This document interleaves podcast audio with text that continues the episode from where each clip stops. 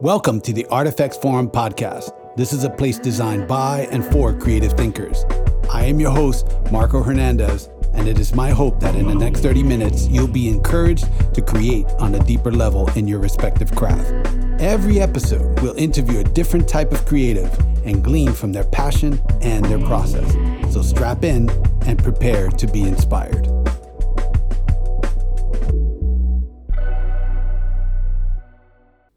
Joining me on the podcast today is James Howard. He's a lecturer, design historian, industrial designer, inventor of some 300 products with 18 patents to his name. He is currently the owner and operator of Entrepreneurial U, a specialty private school of design thinking. He also serves as the executive director of the Black Inventors Hall of Fame. Without further ado, help me welcome James Howard. I'm fine. Mark, how are you? Appreciate you having me on. Good. Well, I'm going to start out by asking this first question because I don't want to make assumptions about who you are or what you are, what you do, because there's so many facets to James Howard. And I just want to introduce the people and have the words come right out of your own mouth about who you are. So, how would you define what you do and who you are? Well, what I do is I instill creative confidence in individuals designed to be better at setting and attaining goals and solving problems. I help them get in touch with their creative side and teach them how to utilize that ability to its fullest. Who I am as an individual is just someone who has a passion for life and a passion for sharing a message that there is a reason to always be optimistic uh, about uh, your present uh, situation as well as moving forward. You know, one of my favorite quotes um, comes from actually the late uh, Dr. Martin Luther King Jr., who, when speaking on perseverance and moving forward, he says that if you can't fly, then you must run. And if you can't run, then you must walk. And if you can't walk, then you must crawl. But what whatever you do, you must move forward. And that's really uh, what I'm about helping people move forward. So, your formal training is in what area? My formal training is in industrial design, and that is the art and science of designing products for consumption. Uh, we consider ourselves consumer advocates because we work on behalf of consumers to help meet their needs. As a process called empathy, we place a pulse on those needs and then take our creative vision abilities and our artistic abilities and we shape that into something that is safe, something that is lightweight, portable, and all of those intrinsic needs that we like to have when we are interacting with uh, products and systems. And that also includes aesthetic qualities as well, correct? Oh, indeed. The aesthetic has to be just as valued as the other components. Uh, you know, good Lord gave us uh, five senses, of which one of those was the optic senses, visual, you know, and we have an appreciation for aesthetics, and that has been innate in humankind from day one. So, the how would you define the best design? I would say the best design is the design that meets the needs of the consumer. Those needs are, again, the ones that will appeal to your basic senses, those that uh, appeal to first and foremost keep you safe and out of harm's way. Uh, and that is literally the charge of the industrial designers and have been the charge of the industrial designers from day one. When on the other end of the industrial revolution, uh, you had more manufacturers making artifacts that prior to the Industrial Revolution only existed one or two or three here and there. But with the advent of the machine, consumers now had more choices. So consumers became more selective. So the best designs are those designs that meet that selective quality of the consumer and that discerning quality of the consumer. So, since the Industrial Revolution, would you say that industrial design has uh, is just as important as it ever has been, or has it shifted in in a sense uh, its its focus?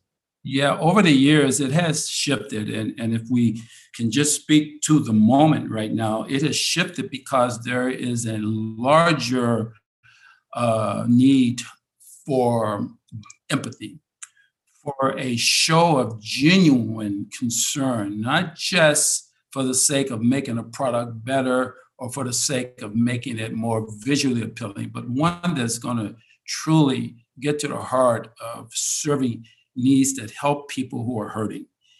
And so the industrial designer has extended his capabilities above and beyond just pure product design. And they're now in the boardrooms of social entrepreneurial endeavors.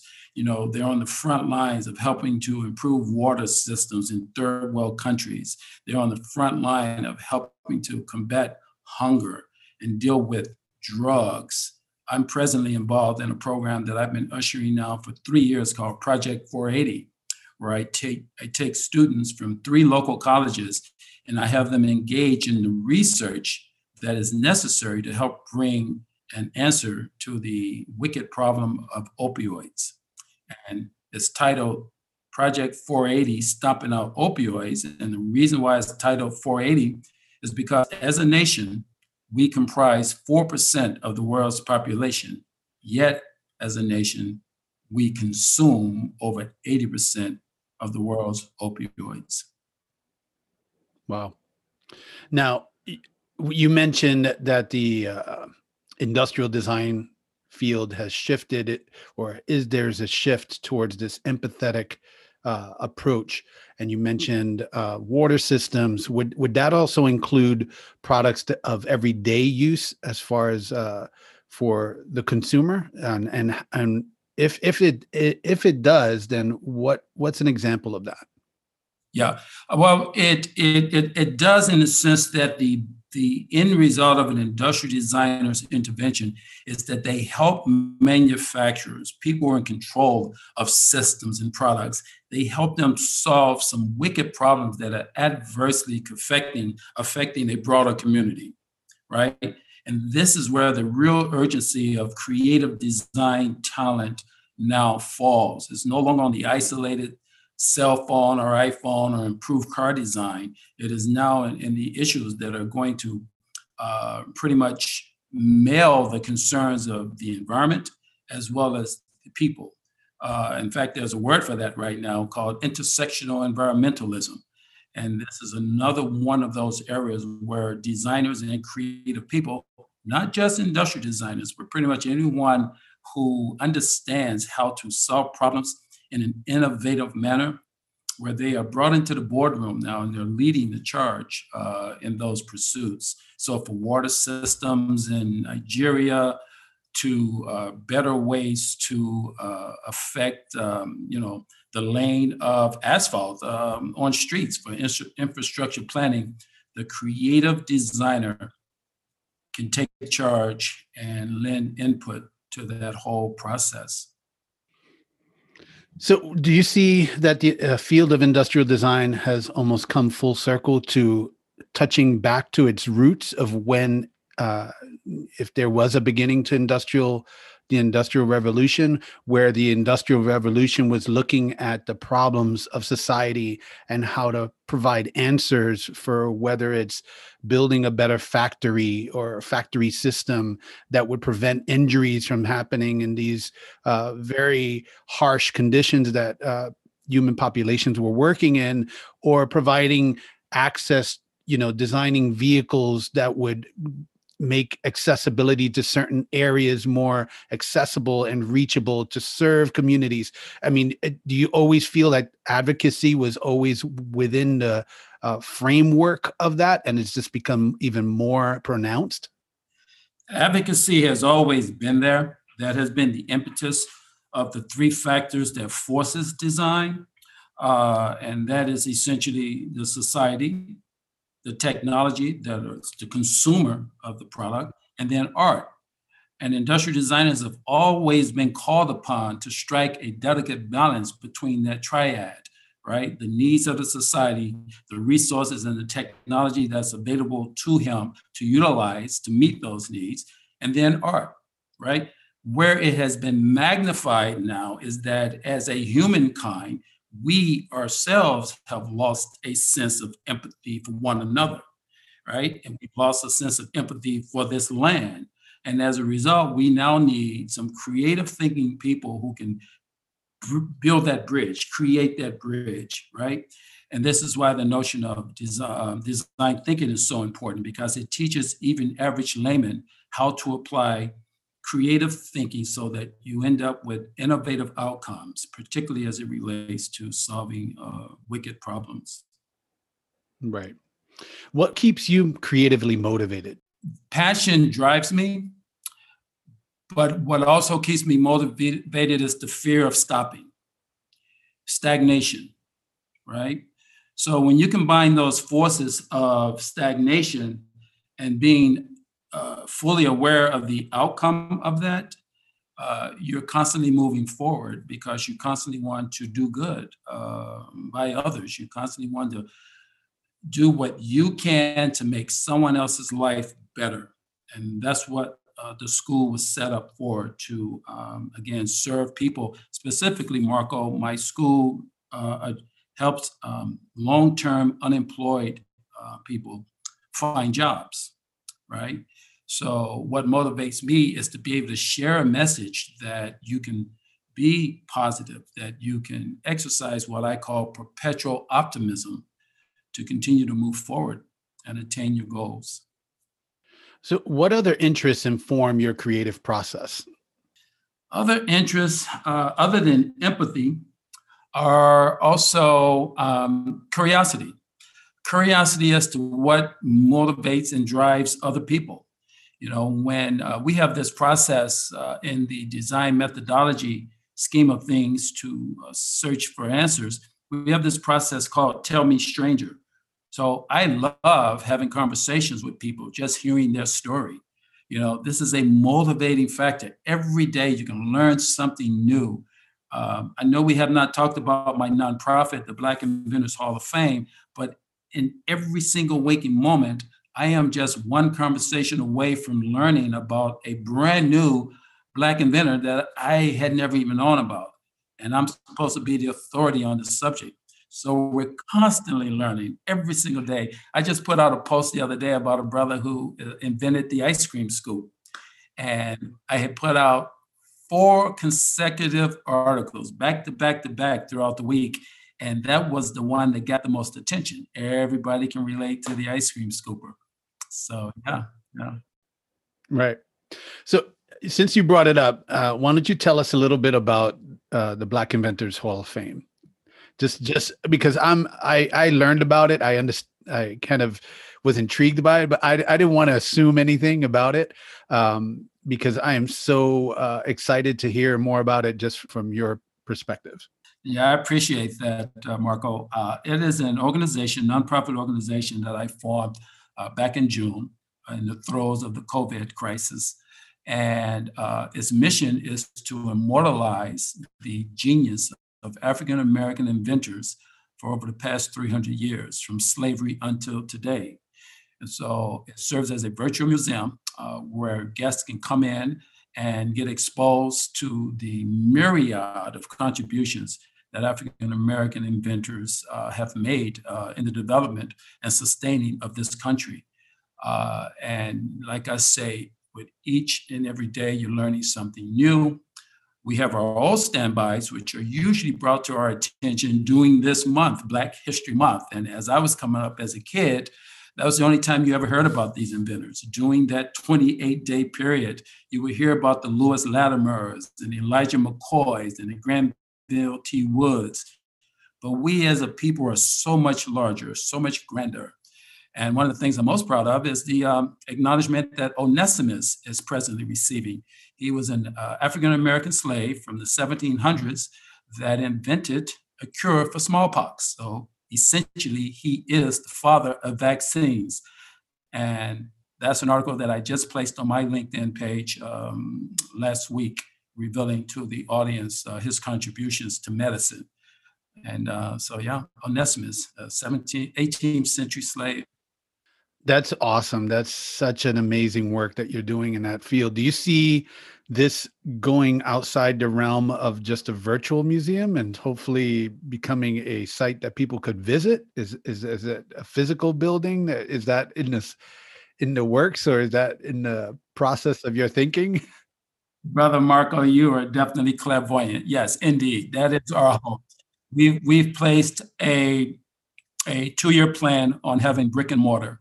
Uh, and right now, I'm happen to be sitting in the headquarters of the Black Inventors Hall of Fame, which is a historic 200-year-old silk manufacturing building that overlooks the beautiful Rockaway River. In fact, just outside my window here is a deep 15-foot waterfall. But uh, we do plan uh, in two years to have an actual brick and mortar space where artifacts can be cataloged and curated and that experience can literally be expanded um, above and beyond you know places uh, like the african american museums that you have in washington and things of that nature. Well museums play a, a an important role in my creative development. I worked at the Mu- museum of natural history in new york for many years as a de- as a designer and um, i just uh, anything that that helps to inform the public about things that are uh, unknown to them is for me uh, just the the the promotion of knowledge and access to knowledge is premier to me. And i think that that that's a wonderful work uh, of the uh, brothers and sisters african american community's contribution to our current society and and even their continuing I would say continuing contribution to our society, you know, and um, that's not to diminish anyone else's uh, contributions, but it's equally as important and it's oftentimes overlooked. And so I thank you for that, for that uh, work that you're doing. Um, so obviously my next question you've almost answered already, and it's, um, you know, your work is obviously responding to culture your your creative process is obviously responding to culture. And it, it seems like it always has been. Has it always responded to culture or at one time was it something else? Well well yes as you may know my nonprofit organization BIHOF is a manifestation of that call to acknowledge and lift up a select community. And this is at the epicenter of responding to culture lifting up a community, right?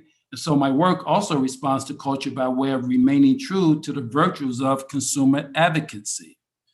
Okay? So when societal institutions fail a community of people, which we had been speaking of earlier, the laws of attraction forces me to continually stay attuned to those unmet needs.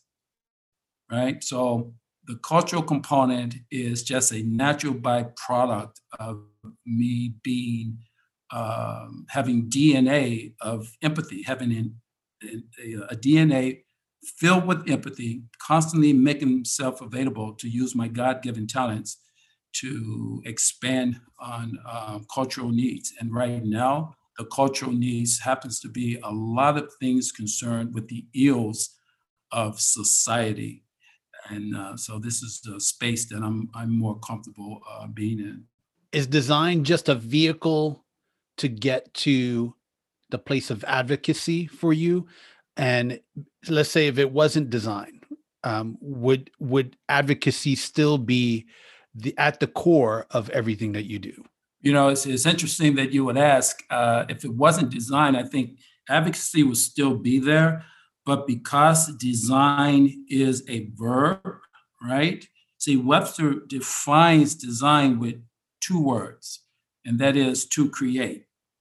And then Webster further defines create with two additional words to do. So, as a designer, I am always called upon to do. What has been your greatest obstacles, or, and how do you overcome them? You know, it's funny. Uh, we actually, uh, I covered that uh, just a moment ago, but not quite phrased in that question, but my greatest obstacle is stopping, stagnation, uh, and doing absolutely nothing. I overcome stagnation by always practicing perpetual optimism. That's the ardent science of continually moving forward towards productive goals and outcomes that serve a greater need than your own. I want to make that clear serves a greater need than your own. And keeping a positive posture and a big smile on my face all the while. You know, a few years ago, I had, uh, I went through this point of, uh, really i mean it wasn't it wasn't depression in the sense that clinical depression but there was a creative depression that i went through um, because i stopped because you halted and there was this suddenly what you were made to do and breathe and and execute because it was not happening there there's a sense of slowly dying in this in this process. And this idea of perpetual motion is an interesting one because after i started looking at even just uh, the the idea of the energy that it takes to get an object moving that's been stagnant whether it's a rusty bolt on on a, a on a screw it, the energy that it takes to break free the rust is always much more than it is to get it once it get going. You know and um so this idea of perpetual motion it's easier to keep the thing moving forward than it is to let it sit for a while and then try to get it started. It's kind of like the engine of a vehicle. If you let it sit for two or three years it, the engine won't run properly. You could run that car constantly for a year or so and just make sure that you're changing the oil and the car will work flawlessly because it was created to move. And so i just appreciate that statement that you made about uh, just how do you overcome your your your obstacle of of stagnation and and and you know just stopping and, and being frozen and that's to never stop. Never stop. And what does that look like for you? How do you never stop? Is is it is it a, a, practice that you do in the studio? Is it a way of thinking? Are there things that you read that you inform yourself with? What is that? I think it's, it's a combination of things but uh, at the core of it is embracing um, the importance of being positive embracing the importance of serving and when you can uh, serve, you can embrace both of those and let that overcome you as an individual uh, and putting the needs of others ahead of yourself, uh, it's almost difficult to stop. It's difficult to stop. And you're just constantly pushed forward. As Dr. Uh, Martin Luther King made note, uh, you're constantly moving forward.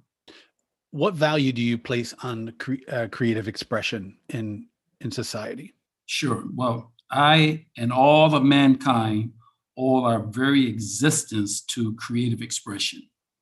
I therefore place the highest value possible on creative expression. And that, again, according to Webster, is the act of doing, taking action. And action takes on different forms. Different forms, yes. I want to close out our time together in this conversation with this last question. What's the one thing you would say to fellow creatives to inspire and encourage them? Practice perpetual optimism and don't be afraid to get in touch with your rebel talent. And your rebel talent is that unique feature that kind of rubs against the grain, challenges conventional thinking. There's a great book, by the way, uh, by the noted author Francesco Gino by that very title, the rebel talent. So I would encourage anyone who is really interested in getting in touch with their creative side and to be inspired by a great book um, on the subject matter to get that book. I have no stock in Francisco Gino's book. I do use it in my classroom, but it is a remarkable book. But practice perpetual optimism and just know that there is a force out there. Put your wishes and your demands out there and the entire universe will conspire to help you attain them. I love this conversation, James. Thank you so much for the time that you uh, gave us and gave the audience at Artifacts Forum. I really appreciate your time. Marco, it's been my absolute pleasure, and I appreciate you having me on. Thank you. Thank you for joining us today. My hope is that the conversations you hear on this podcast inspire you in your own creative journeys. I'd love to hear your comments about what you've heard. Connect with us on social media and share your thoughts. Support us by subscribing, rating, and sharing this podcast. So until next time, stay inspired and keep creating.